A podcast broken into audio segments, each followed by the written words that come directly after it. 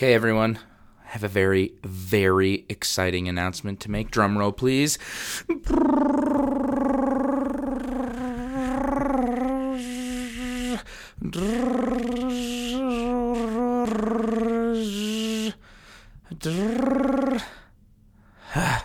the Michael Scott drum roll. Sound of Ages has our first live concert in over a year. Coming at you May 10th. May 10th. That is a Monday evening. 7:30 p.m. Mountain Standard Time.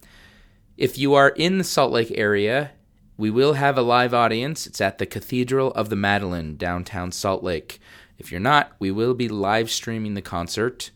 The link will be provided in the show notes, as well as a link to soundofageschoir.com slash events, where you can access the link as well, and you can ha- have access to the digital program, the program for the concert.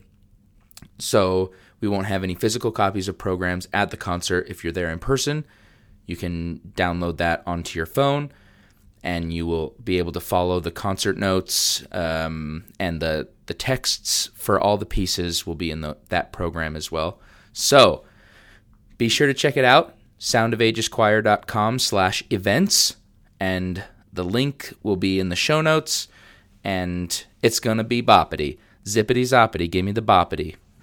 Now, I love using uh, Early Music Monday to talk about the concerts that we do as sort of a pre concert lecture because it's so much easier to talk about it and to really dive deep into the music before the concert starts so you really have a full like emotional experience with the music when you're there.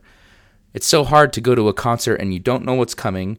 You get the program five, ten minutes before the music starts. You're frantically trying to read, oh, look, you see someone you know, you go over and you talk to him. Oh crap, I didn't finish reading the program notes. And then the concert starts and the music just happens to you. It's like, wow. I mean, it may have been beautiful, maybe the best choir in the whole world. But if you don't read the program notes or you don't know what's coming, it's really hard to have a really great, like fulfilling experience at a concert without knowing about the music that's coming. So, this past year has been fill in the blank here. Expletive, expletive, expletive, most likely, probably for most people. And that's something that I noticed in thinking back on the last year. I was like, wow, first live concert in over a year. What should the theme be? What should the concert be? What what are we what do we need? What does our community need? What do the singers need? What do I need? What does everyone need? And I thought to myself, you know, the things that come to mind first are like hope or peace or light or joy. And you know, I fiddled around with picking some music for that and and you know, I had some ideas and then Andrew Maxfield from the Andrew Special approached me with, "Hey, I have this piece and it's called The Singing Bowl." And as I read through it, I was like, yeah, this actually might work. And uh, I had another piece. I don't know if I don't I can't remember off the top of my head what other piece I had kind of as a ooh this piece would be cool. Um but then as I was looking at his piece and realized how reflective it was, I was like, you know what? That's what we need. We need meditation. It's so strange to me that in the pandemic, everything slowed down except our minds and the news cycle and the not just the news cycle, but technology kept going uh, somehow, even though it seemed that the world had pressed pause, the momentum of humanity for lack of a better expression, I don't know what else to call it, kept speeding up. I just feel like every 15 minutes is a new breaking story in the news, or some big technology announcement, or some country did this or the vaccines at this place in development and this many deaths and this many cases and bam bam bam bam bam bam bam. I mean i mentioned this later. We'll have andrew andrew maxfield on for an interview here in just a little bit to talk about his piece. But i just feel like everything is going so fast that if we don't take a second to to suspend time for ourselves and to pause and reflect in this moment we won't really get a really good opportunity to do that again, like as a whole society, as a global society, really. So then I got thinking about meditation and what what music embodies meditation. So what are some principles of meditation? I thought, and it was like, you know, you think a lot about your breathing, you think a lot about openness, like vast expanse space. You think of stillness. I mean, I don't practice like I know there's an art to meditation where you like actually meditate and think of nothing and all this kind of stuff or maybe maybe that's a misperception, I don't know. I know that for me praying is a form of meditation where I'm stilling my mind, thinking about things that are higher than myself and focusing on just the moment of suspension of time that I'm in in the current moment. And I thought there's a lot of musical concepts, musical techniques that recreate that feeling and kind of recreate that the spirit of meditation in some of the texts and time periods. And so I got got to work piecing that together because it really settled well. So the first person I thought of was Hildegard. And you'll hear Andrew and I talk about a, a large amount of the program as we go, but but to kind of touch on it, I, I think that Hildegard is the perfect way to start the concert because you have that drone, you have that single line chant, monophony. It's like the most basic exposed intricate, intimate sound of unison monophonic singing. So I'm going to play a short little 15 second clip of the Hildegard piece, O Virtus Sapientiae, which is the piece that we will open the concert with.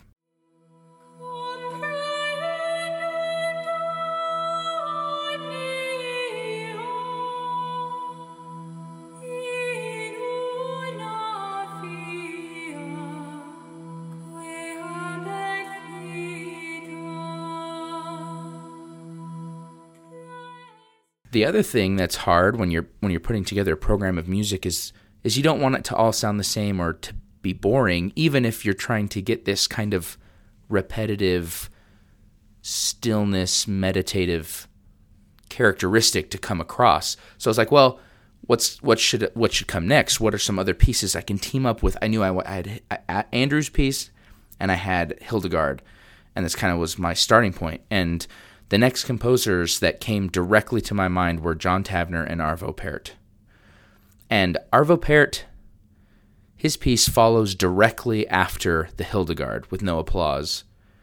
And if you think about the idea of the singing bowl that Andrew and I will talk about, this metal bowl that you that that when it's hit, it, it rings and it rings forever and you hear those overtones just suspended in the air. It's almost like they're floating like snowflakes or something or like this mist of sound particles. And arvo pärt was able to recreate that after he kind of reached this peak of you know an oversaturation what we talked about with the andrew special of his kind of avant-garde style, he looks back to this this concept. So he he takes what he calls tintinnabulation is a compositional technique that he coined and it's recreating the idea of a bell. So a bell when you ring it it has this like I said, those suspended overtones. So he would he plays around with an entire piece of music really revolves around one triad. One chord suspended in the air, one single pedal tone with a melody dancing around it. And so he does the same thing Hildegard does, but with a different kind of harmonic, more contemporary harmonic language. But it's the same exact concept. And he plays a lot with silence and music and those vast moments of silence between phrases really brings your mind to this meditative state of you completely get lost and have no idea how long the piece is. It's incredible. So that's kind of the beginning of the program Singing Bowl is this Hildegard Arvo Pärt sensation. And then we kind of sink down into the singing bowl. Again, a concept that Andrew and I will touch on actually right now. But first, I want to play sh- the opening, just again, like 15 seconds of the opening of the Arvo Pärt Magnificat, which is the next piece on our program.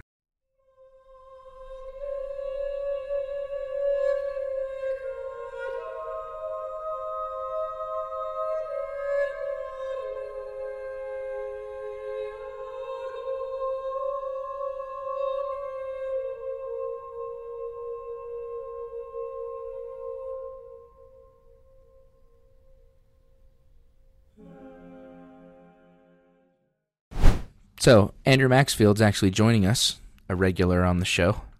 Welcome back. Hey. So, talk to us about this singing bowl.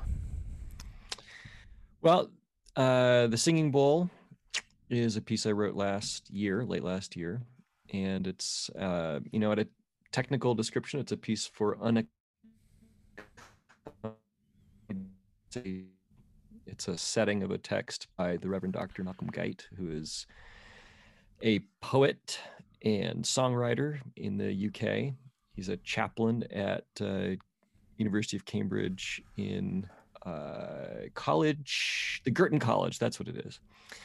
And um, I wrote it, in fact, for a competition that was sponsored by the King Singers, uh, their new music prize, and ultimately uh, received a special commendation from the New Music Prize for the piece.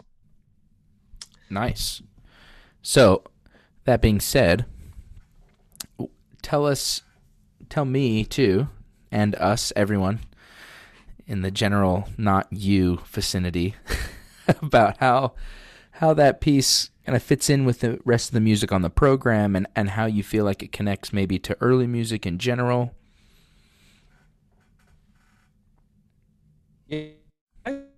Looking at the concert program, and you've put together a really cool program. I'm really excited about this.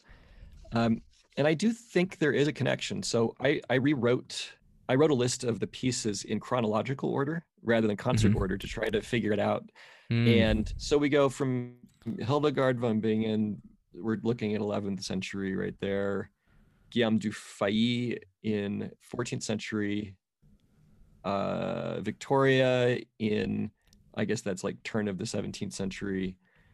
And then we then we fast forward. We take this like super leap in, into the 20th century with Arvo Pärt, John Tavener, Jonathan Dove, and this other guy, uh, Maxfield somebody. And um, I, th- I, believe it's Max it's Field. It's pronounced Max Field, actually. Oh yes, Guillaume du Maxfield. I'm, yes. I'm sort of jealous of um, you know. Wait, like say that again. You cut out. I just feel like. Uh, oh, I'm I'm jealous of all the Guillaumes. I know. Dufay and Machaut, you know. It's it's got sometimes you just like name. you get a cool name of something. Oh. Yeah. Well, and also the von. You know, yeah, Hildegard yeah. von Bingen, Ludwig von Beethoven. I'm. Yeah. I just. I mean, throw me a bone here. Can I could be like Guillaume von Maxfield or something? Uh, yeah, dude, that sounds legit. Maybe you should start telling people your name is pronounced Maxfield. Well, I don't know. It might um, bump up my album sales. You know what I'm saying? I I think so. A little mystique. Yeah, curb appeal. curb appeal. Oh man, I need so much help on curb appeal. But uh anyway, that that is for a different conversation. But I I was sort I was asking myself kind of what's the common thread, and I actually was using that word, and that reminded me of this idea that Nadia Boulanger talked about called La Grande Ligne or the long line. And um, Aaron Copland, talking about Boulanger, said that it was this all, her all-embracing principle, the the long line. And what is the long line? Well, I think it it describes this phenomenon of of an elegant piece of music that lifts you up somehow, transports you, and then delivers you at the end. It's that mm. that long trajectory. And my mentor, Philip Lasser, describes music as a spiraling tapestry. So it's you know it's this thing that's woven out of overtones in and over time, sort of this x-axis of time, and the stitch pattern level stitch pattern of that tapestry is the Anic line, which is produced through the discipline of counterpoint. And I think if you look at the earliest of these pieces, the Hildegard, Dufay, Victoria, what you're what you're seeing really is only line. Yeah. Right. And you look at so I mean the the especially Hildegard. Right. O Virtus and I love that the strength of wisdom. What a beautiful idea. But it's just line. Yeah. And you know, to to those of us growing up in this uh, millennia, this you know, whatever, uh, yeah. like come on, come on, we got you know we, we got uh, we got harmony to to construct here. We don't have texture and rhythm and yeah. meter and yeah. I mean, like exciting. Uh, we're, we're off to the we're off to the races before we even pause to listen against line and when you hear her pieces grant you know granted time they're formed with drones uh, maybe the way that they, they, they would have been then but it's this this perfect exposure of the long line and yeah. it, this is so far before we had any uh, conventions around um, what we talk about harmony now that the line really feels endless. I think that's a that's a hmm. quality mm. of of modal music to begin with. It can just keep going, going, and going, and it really is the long line. Only the long line. Yeah. And then when you get into Dufay, you have long lines, but they happen to be multiple long lines overlapping with each other, and that's true in Victoria too. And it's like this elegant swelling of individual lines and the one and the the way they uh, you know the moments of confluence just but um piece because you know because they're old we call them early music um but i think the thing they have in common with each other is that this was this was all pre-harmony it was yeah. all pre-templated dance moves of of like you know in the Amadeus movie where the Mozart character is going one to the five to the one to the five to the one five one five one five one five one. you know, yeah. There was none. There was none of that. Now, I mean, right. they had their own. They had their own formulas for cadences and and there were conventions, but it was it was before all of the rule books had been codified harmonically. Right. Uh, and and I also think that this music was kind of pre ego. Mm. And what I mean by that is that at this time, you know, music was, uh, I'm not saying that the individuals writing were, I don't know, Guillaume Dufay, egotistical person as anybody else, but the, the music, um, you know, this was all religious music. It was in service of the church of, in service of the divine, so to speak. I think you can say that authentically about Hildegard's music being yeah uh, an act of mystical devotion. Yeah, totally. Um, I think of her as this kind of remarkable Renaissance woman, except that she was pre-Renaissance, so that's just kind of funny. Um, She's Renaissance you know, like, before Renaissance was cool. You know oh yeah, yeah, that's the right. OG. She was the the Renaissance, the pre uh, whatever. I mean, but but you know, I mean, she was this like multifaceted person, but for her, um, there was no question that this was a an act of devotion. And Oh, yeah. the, com- the composer as ego, the creative ego, I think was the emerged later. And at this Right. point in history, um, we didn't even really have the idea of composer so much, just as musician Right. you know musician musicians were were you, you all had the same kind of training you uh you were- you learned how to sing on on the book uh and it was all about singing a line and then adding a line that you that maybe that you created but you're adding it to something that you received and it was i think pre-ego that's how i yeah. that's how I would describe this.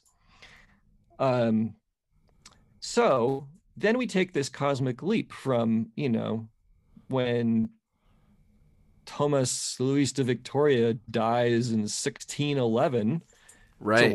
a while ago, to when uh, Arvo Pärt was born in 1935. And, and it occurs to me, Cameron, that you have uh, skillfully excerpt- removed, you've skipped over the Baroque, the classical, the Romantic. Uh, Huh. Huh. Well, that's interesting. Anyway, point is, I'll talk about that later. yeah. Maybe. But here, here's what I'm getting at. If I were making kind of a leap of uh, faith, some conjectures here, what I see in composers like Pärt and Tavener, especially, and I, I know a little bit of Jonathan Dove's music, and I heard some of it performed with him in person in the Wow. London, London Festival of Contemporary Church Music two years ago. wow, that's So amazing. I, I, I know categorically what his stuff sounds like, but I don't actually Right. know the, the piece that's on the program.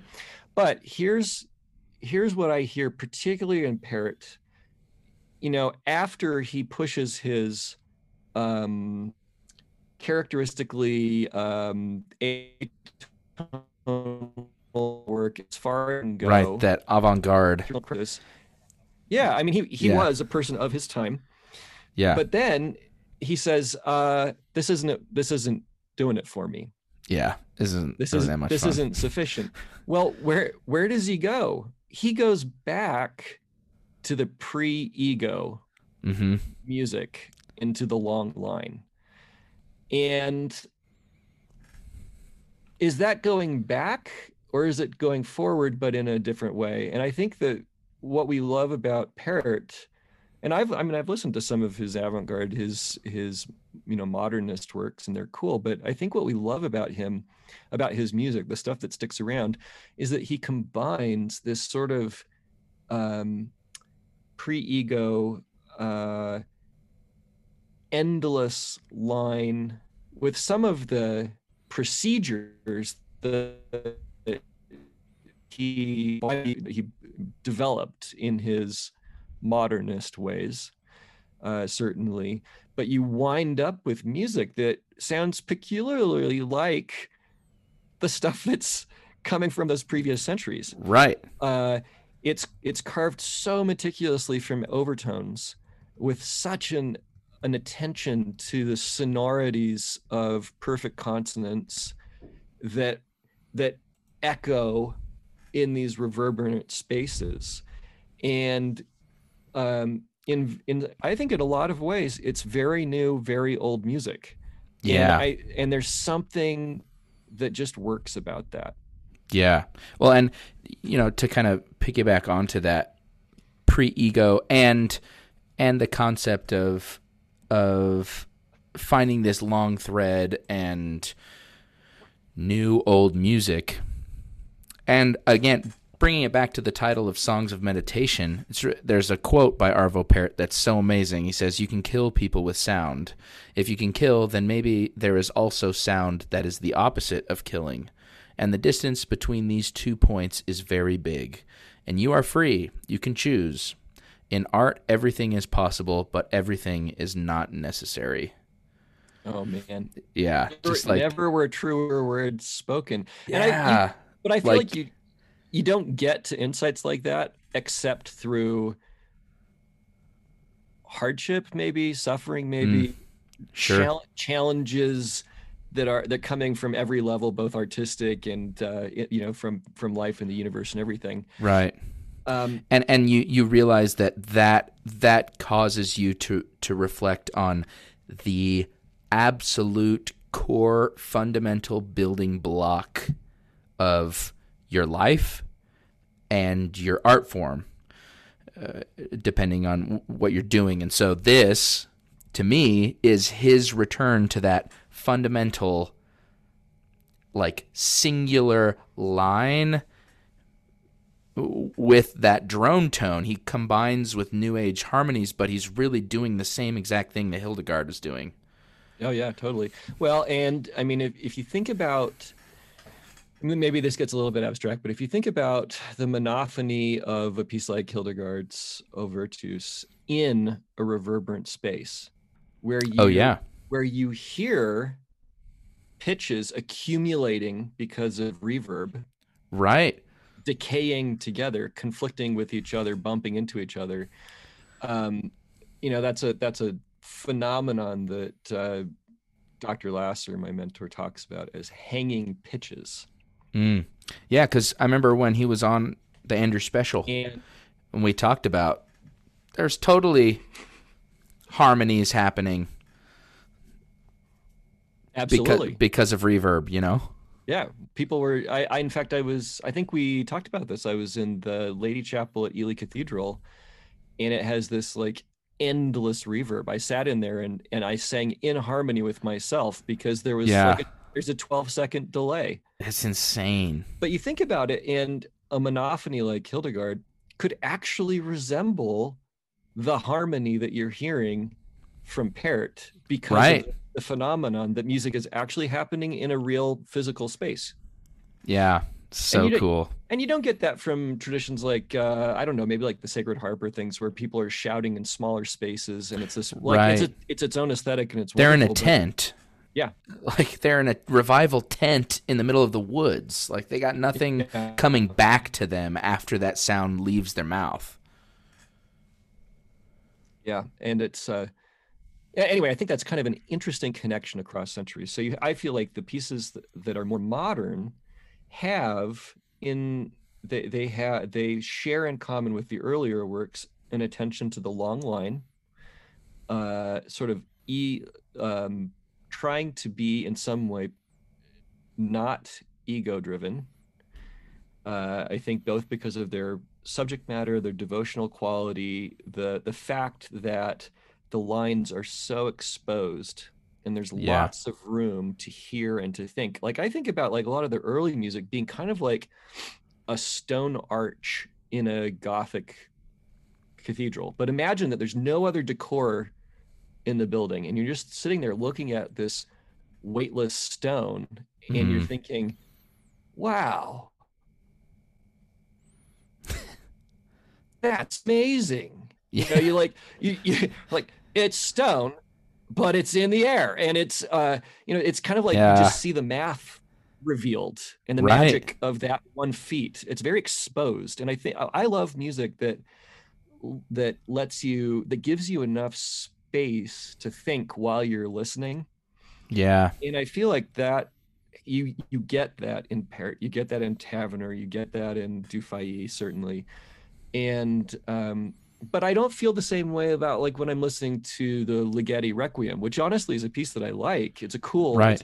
piece, but there's so many moving parts, and it's clamoring for my attention all the time, Right. and I can't stop thinking. Yeah. I can't lose myself in it the way that I feel. That this is me, my personal reaction. This isn't like an aesthetic judgment. I just Right. don't. I have a harder time getting lost in that at- at- compared to listening to you know Victoria. Right.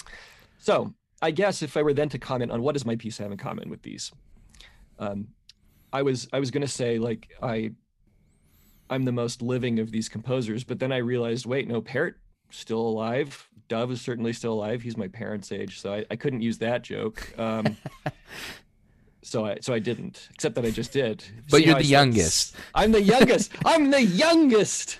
I'm the youngest of the composers. And and at I mean at your age, that's got to be something that you got to I mean, you got to latch on to that being the youngest as long as you can cuz dude, I don't know how much longer you're going to be able to hang on to that. Okay, that stings. if we that's by humor. I just can't. I can't not. your humor feels like stones. Do you do you even do you intend that? It's cuz I watch The Office constantly.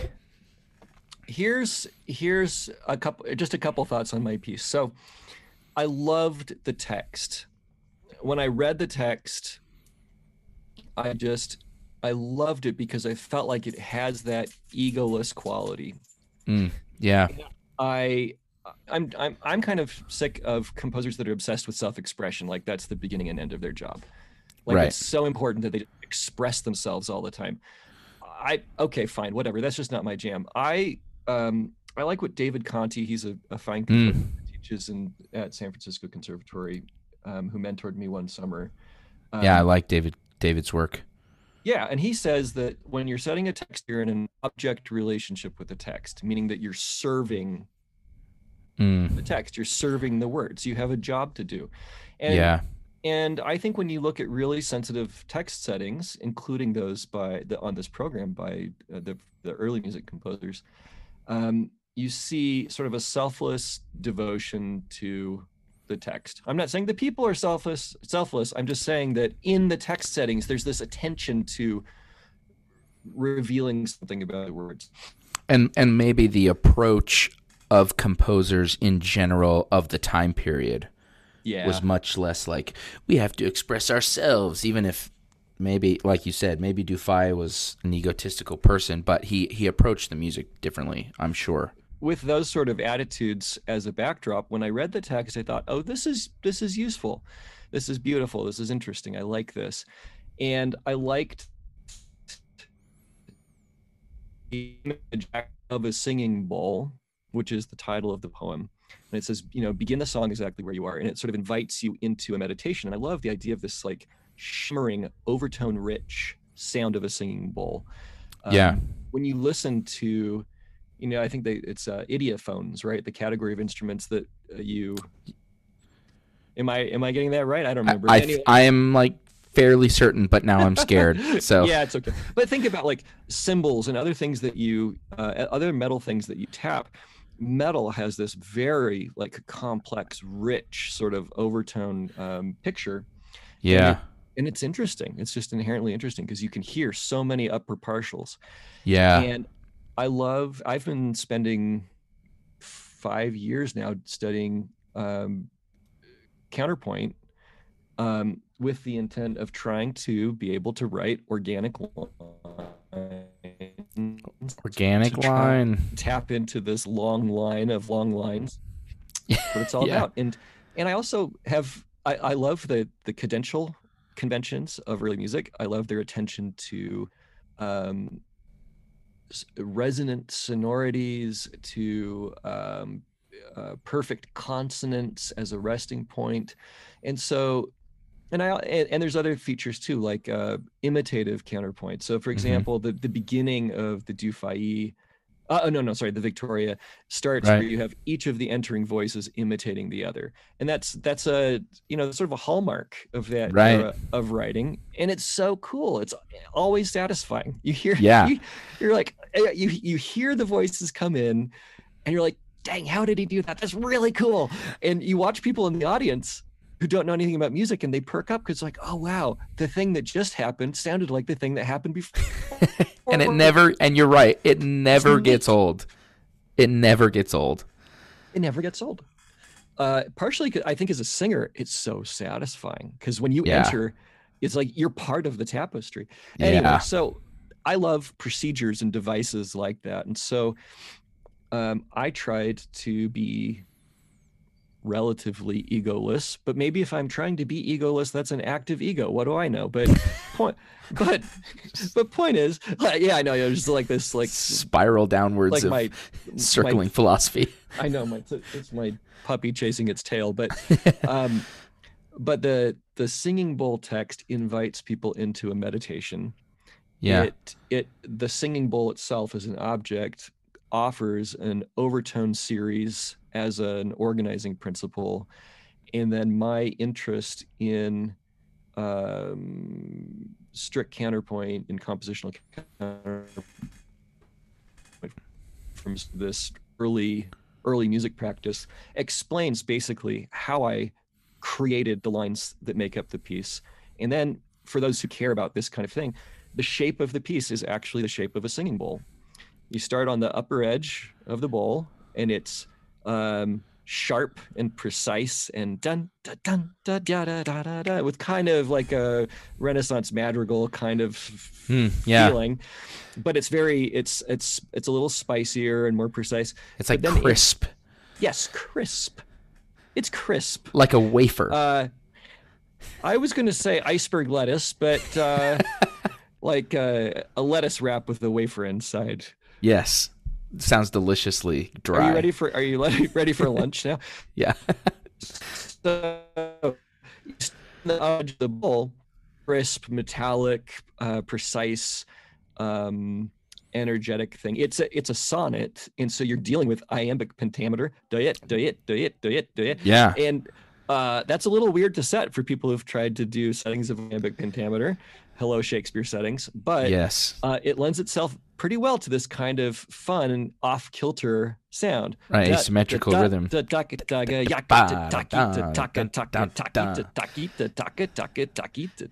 Yeah. right thing anyway so you slip from that down into the center of the bowl where time kind of stops Yeah. and it talks about kind of giving yourself into things that are timeless and Yeah. i you know I, I love the fact that Pärt makes me completely lose track of time there's this like Yeah. endlessness in it and uh you know in our modern era where the news cycles are like every 15 seconds Yeah, and something geez is exploding here and burning down there and everything i just want timelessness sometimes Yeah. and so you, you get you you you drop down into the middle of the bowl and there's some imitate, inim, imitative counterpoint between a soprano soloist and a tenor soloist and then you sink a little bit further in and there's just these tall harmonies that actually resemble the overtones of a singing bowl Right. Yeah. that are that's literally just spelling out the overtone uh overtones in order Yeah. uh, now in jazz, we call that a an altered dominant chord. You know, right. Right. A, a B flat seven sharp eleven or whatever. Sharp 11, flat 13. Yeah, or you say I don't the, think a thing, but it's a it's a verticalization of the acoustic scale, or it's like we can think of a lot of ways to explain this, but it really in this case, it's just listening to a singing bowl shimmering, and then at Yeah. some point you work you work you work your way up out of the middle of the bowl, and there you are on the other edge, and you kind of end the way that you began, which is also how the text ends. Right. It ends exactly exactly it where you are. where you were. So that was my best attempt at drawing a little thread Yeah. from Hildegard von Bingen down to Guillaume von Maxfield. I think it's fantastic. I, and it works, but that's why I, that's why, you know, that's why when you approached me and were like, "Hey, there's this piece." And I was like, I really did. I built the program around your piece of like, okay, what now what is some larger philosophical connections and now how okay, now what about this musical connection and that meditative state of timelessness is I think this whole concert the whole goal is to get people to say, "Hey, you know what? This past year, even though it's been like, hey, we're closed down and we're locked down and we're we've slowed down, quote unquote. I don't actually think we slowed down. I actually still think we sped up because Yeah. it was like, okay, what are the numbers today? What are the numbers today? When is the vaccine coming? What about this news thing? What about this news thing? What about the election? What about well, and then so and so said this, so and so said this. The news says this. The article, article, just like barrage after barrage after barrage kept going exponentially increasing in its speed. And so to get this this program to be like, we're going to forget that everything's here. We're just going to slow down completely and it's all, we're just floating. And I think your piece really captures that, Oh, thank you. especially in that middle section, especially, right? I, I mean, the, the edges, sure, but the whole point is to take that journey. And in that journey, Yeah. we, we feel that weightless at the bottom before we come back up. Yeah, you can't you can't listen to the Tavener and also be an impatient person. Right, right. It- it's just going to hold you for a while. And Yeah. I feel like I mean I am so looking forward to this concert after the year of no live music and no live singing and to me I feel like it's an invitation to everybody to sort of like come exfoliate the scales that you've built up after a really tough year. Like, yeah. just come shed, shed that and lose yourself in the timelessness and of the long line and kind of renew Yeah, that and that's like exactly what I wanted is people who come or and to or, and or watch the live stream. It's like actively listen, turn everything else off, and just listen, watch, follow along the program with the text or whatever, and just and and and really let people feel that. I think is definitely the mission of the concert, and I think your program sits kind of in that middle spot it is that perfect peak of the bottom of the concert bowl as well. So it, it yeah, it, it's cool. fabulous. Well, count me as one who's very excited for the concert. Nice. Okay, counted, tallied it. So if you think of the program itself as a singing bowl, those first three pieces represent kind of starting on the edge and sinking down into the center. The sinking down into the center, the centerpiece of the program is is really kind of Andrew's piece musically, but also then the music of Guillaume Dufay, which you heard Andrew and I kind of touch on. Now, the reason why I love Dufay is hard to explain, but as I've mentioned in previous episodes, the music of Dufay hit me like a bell over the head. And Dufay is solely responsible for the birth of Sound of Ages. There's no other way to say it. So, this piece, Ave Maris Stella, starts with chant.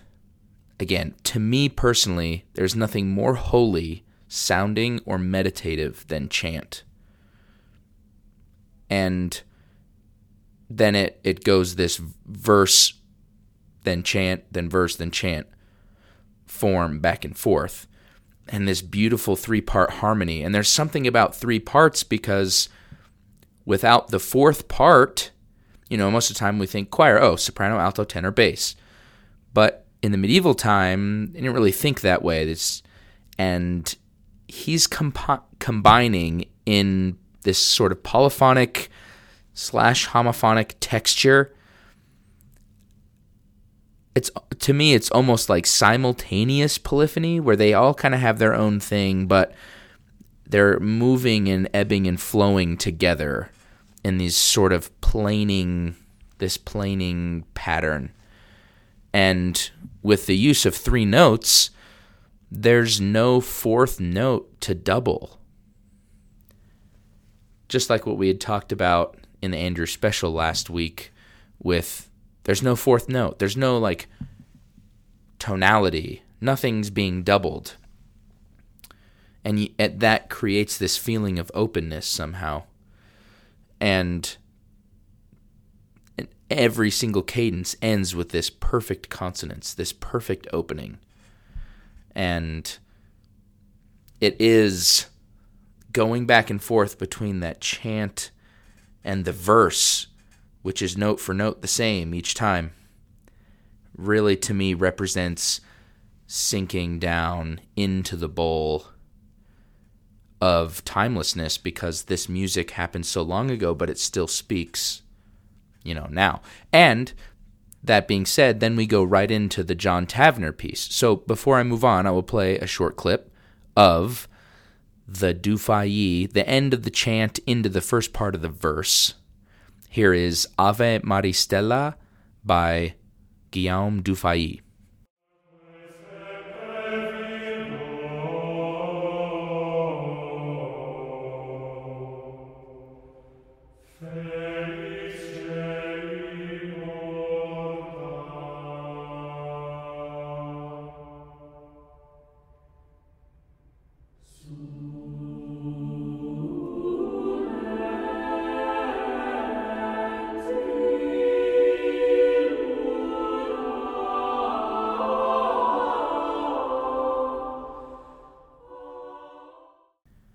Okay, now on to John Tavener. Funeral Ikos. This is another piece that when I first heard it, it was so impactful to me. So, the first time I heard this, I was on a bus in London for our uh, BYU's choral study abroad, and we had just fin- we were just leaving like a tenebrae rehearsal that we were observing or something, and I bought the CD uh, uh, "Songs of Farewell" by Tenebrae, and this song was on it. And I was just I started at the beginning and just listened all the way through, and I heard this, and I was immediately taken in. And I remember thinking, this is so beautiful. And every time it got to the refrain of Alleluia, I was expecting it to be slightly different each time. I didn't know it was by John Tavener at the moment. I just was kind of listening with my eyes closed. And I was expecting it to be different. Like, oh, this time it's like this, and then the next time it'll be the same, and then this time it's going to change. And then when it got to the last time, I was like, okay, it's some it's going to end differently though. And it didn't. And I was like, wow, that is like powerful. Because it it's similar to the Dufay and it's note for note the same. Each refrain is the exact same. And that repetition lulls us into meditation. And I also love the verse. So it starts with chant, very, like straight up chant, melodic shape. And then the cool thing that Tavener's known for is, you know, as the melody goes up in the first part,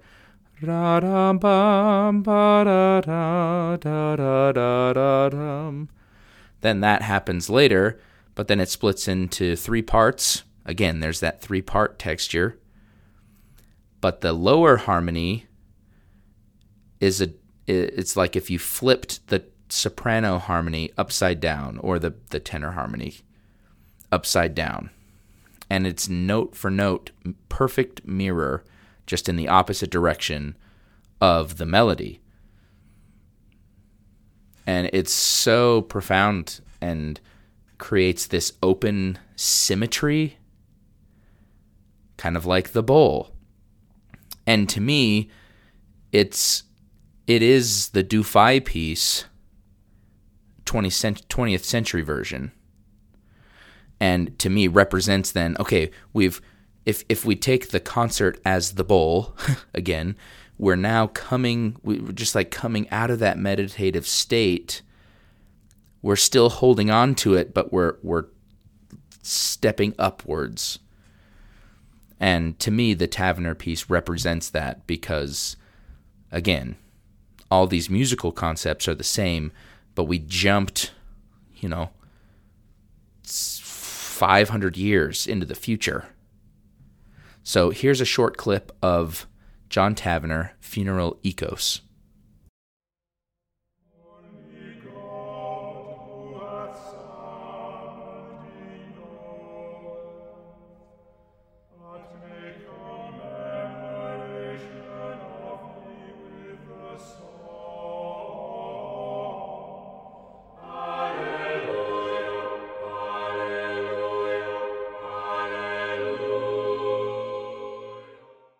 Now, that piece will melt right into Victoria's piece from his Lamentations of Jeremiah.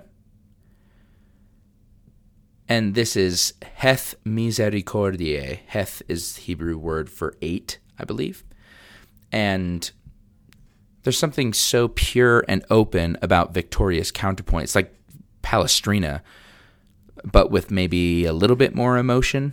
Eh, well, anyway, that's debatable. But to me, Victoria, Palestrina, all his contemporaries represent the peak of the Renaissance, of like the Renaissance style. Anything after them starts to look forward into the Baroque.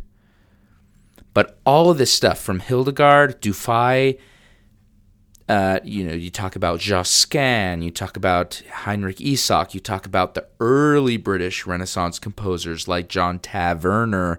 That's another discussion. Taverner and Taverner. Taverners at the Taverner? Who knows? Maybe they got the name because they spent so much time at the tavern. Other cool discussion, maybe. Yeah, let's put a pin in that. So, the, every single composer kind of leads up to this pinnacle in my mind of what is Palestrina, Victoria, and the, and their contemporaries. After this, we get into, you know, that's kind of the top of the mountain. Then we start rolling down the mountain into the Baroque time period, and so this concept of cascading, imitative polyphony, meterless, um, ambiguous rhythms, and open sonorities and you know sparse mm, not sparse but spaced out texture between lines. And that's not always the case but that concept of openness really peaks with Victoria and Palestrina. And I think this piece represents that in the text as well. And so that's why I wanted to incorporate the the Victoria piece you know, the steadfast love of the Lord never ceases, his mercies never come to an end. So, to me, that's this timeless idea. It is good for man that he bear the yoke in his youth. Jerusalem, return to the Lord your God. Suspended in time, then we return to the to, to God. And that meditative in a in a sacred sense is the pattern of meditation. So I, I think that this is really the last moment we get where we're thinking this way before music starts to turn really ornate, really complex. Not, again, not that the music before this wasn't complex, but the perspective and lens through which it's viewed starts to maybe shift into a more vertical, harmonic language and slightly less about the line, which then, you know, culminates with Mozart of, you know, 1 5, 1 5, 1 5 that Andrew talked about. So to me, this is we're we're on our way back up the backside of the singing bowl, stepping out into the we've reached the pinnacle. We are coming to this really open, sweet sonority We've healed. We've done the healing. We're coming out of it now. Back to to get to, back to the top of the edge. So here's a short clip of Victoria's Heth Misericordiae.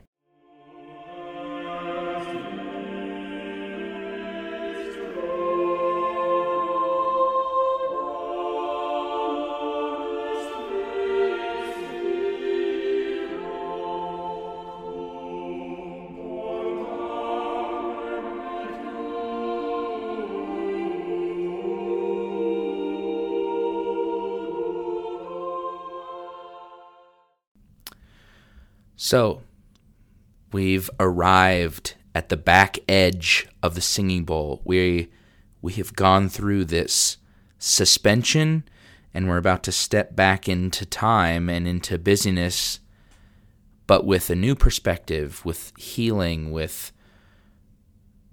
rejuvenated energy. Have you ever just felt like, oh man, I think of after a really good workout or like you're you have this crazy time and you take a moment to just pause whatever you do to reset recharge your battery to think to be suspended. For me honestly this sounds weird.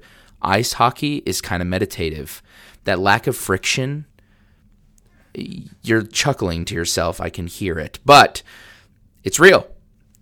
The the the the suspension on the ice with no friction to me and then the the the endorphins that get going when I'm exercising it and I, I have no idea how much time's passed when I'm playing.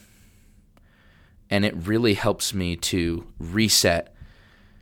And after a game, I am just I'm so hyped I can't even sleep. I start rethinking all the plays from that game of like, oh man, that was awesome. Or man, I should have made that pass or if I would have just shot that a millisecond earlier, I wouldn't have got it blocked or whatever. But find something that, you know, whatever it is in your life that helps you to pause and reset. I hope this concert can contribute to that. That music, I mean, besides my relationship with God and my faith, my wife, ice hockey, and music and and you know my family, my um, my parents and my brother. But really, music is another thing that makes me feel suspended in time. And so I hope that you will come to the concert, you'll tune in to the live stream, you'll catch the archived live stream on YouTube on our website and take time to to put headphones on if you if you're not there in person take time to put headphones on.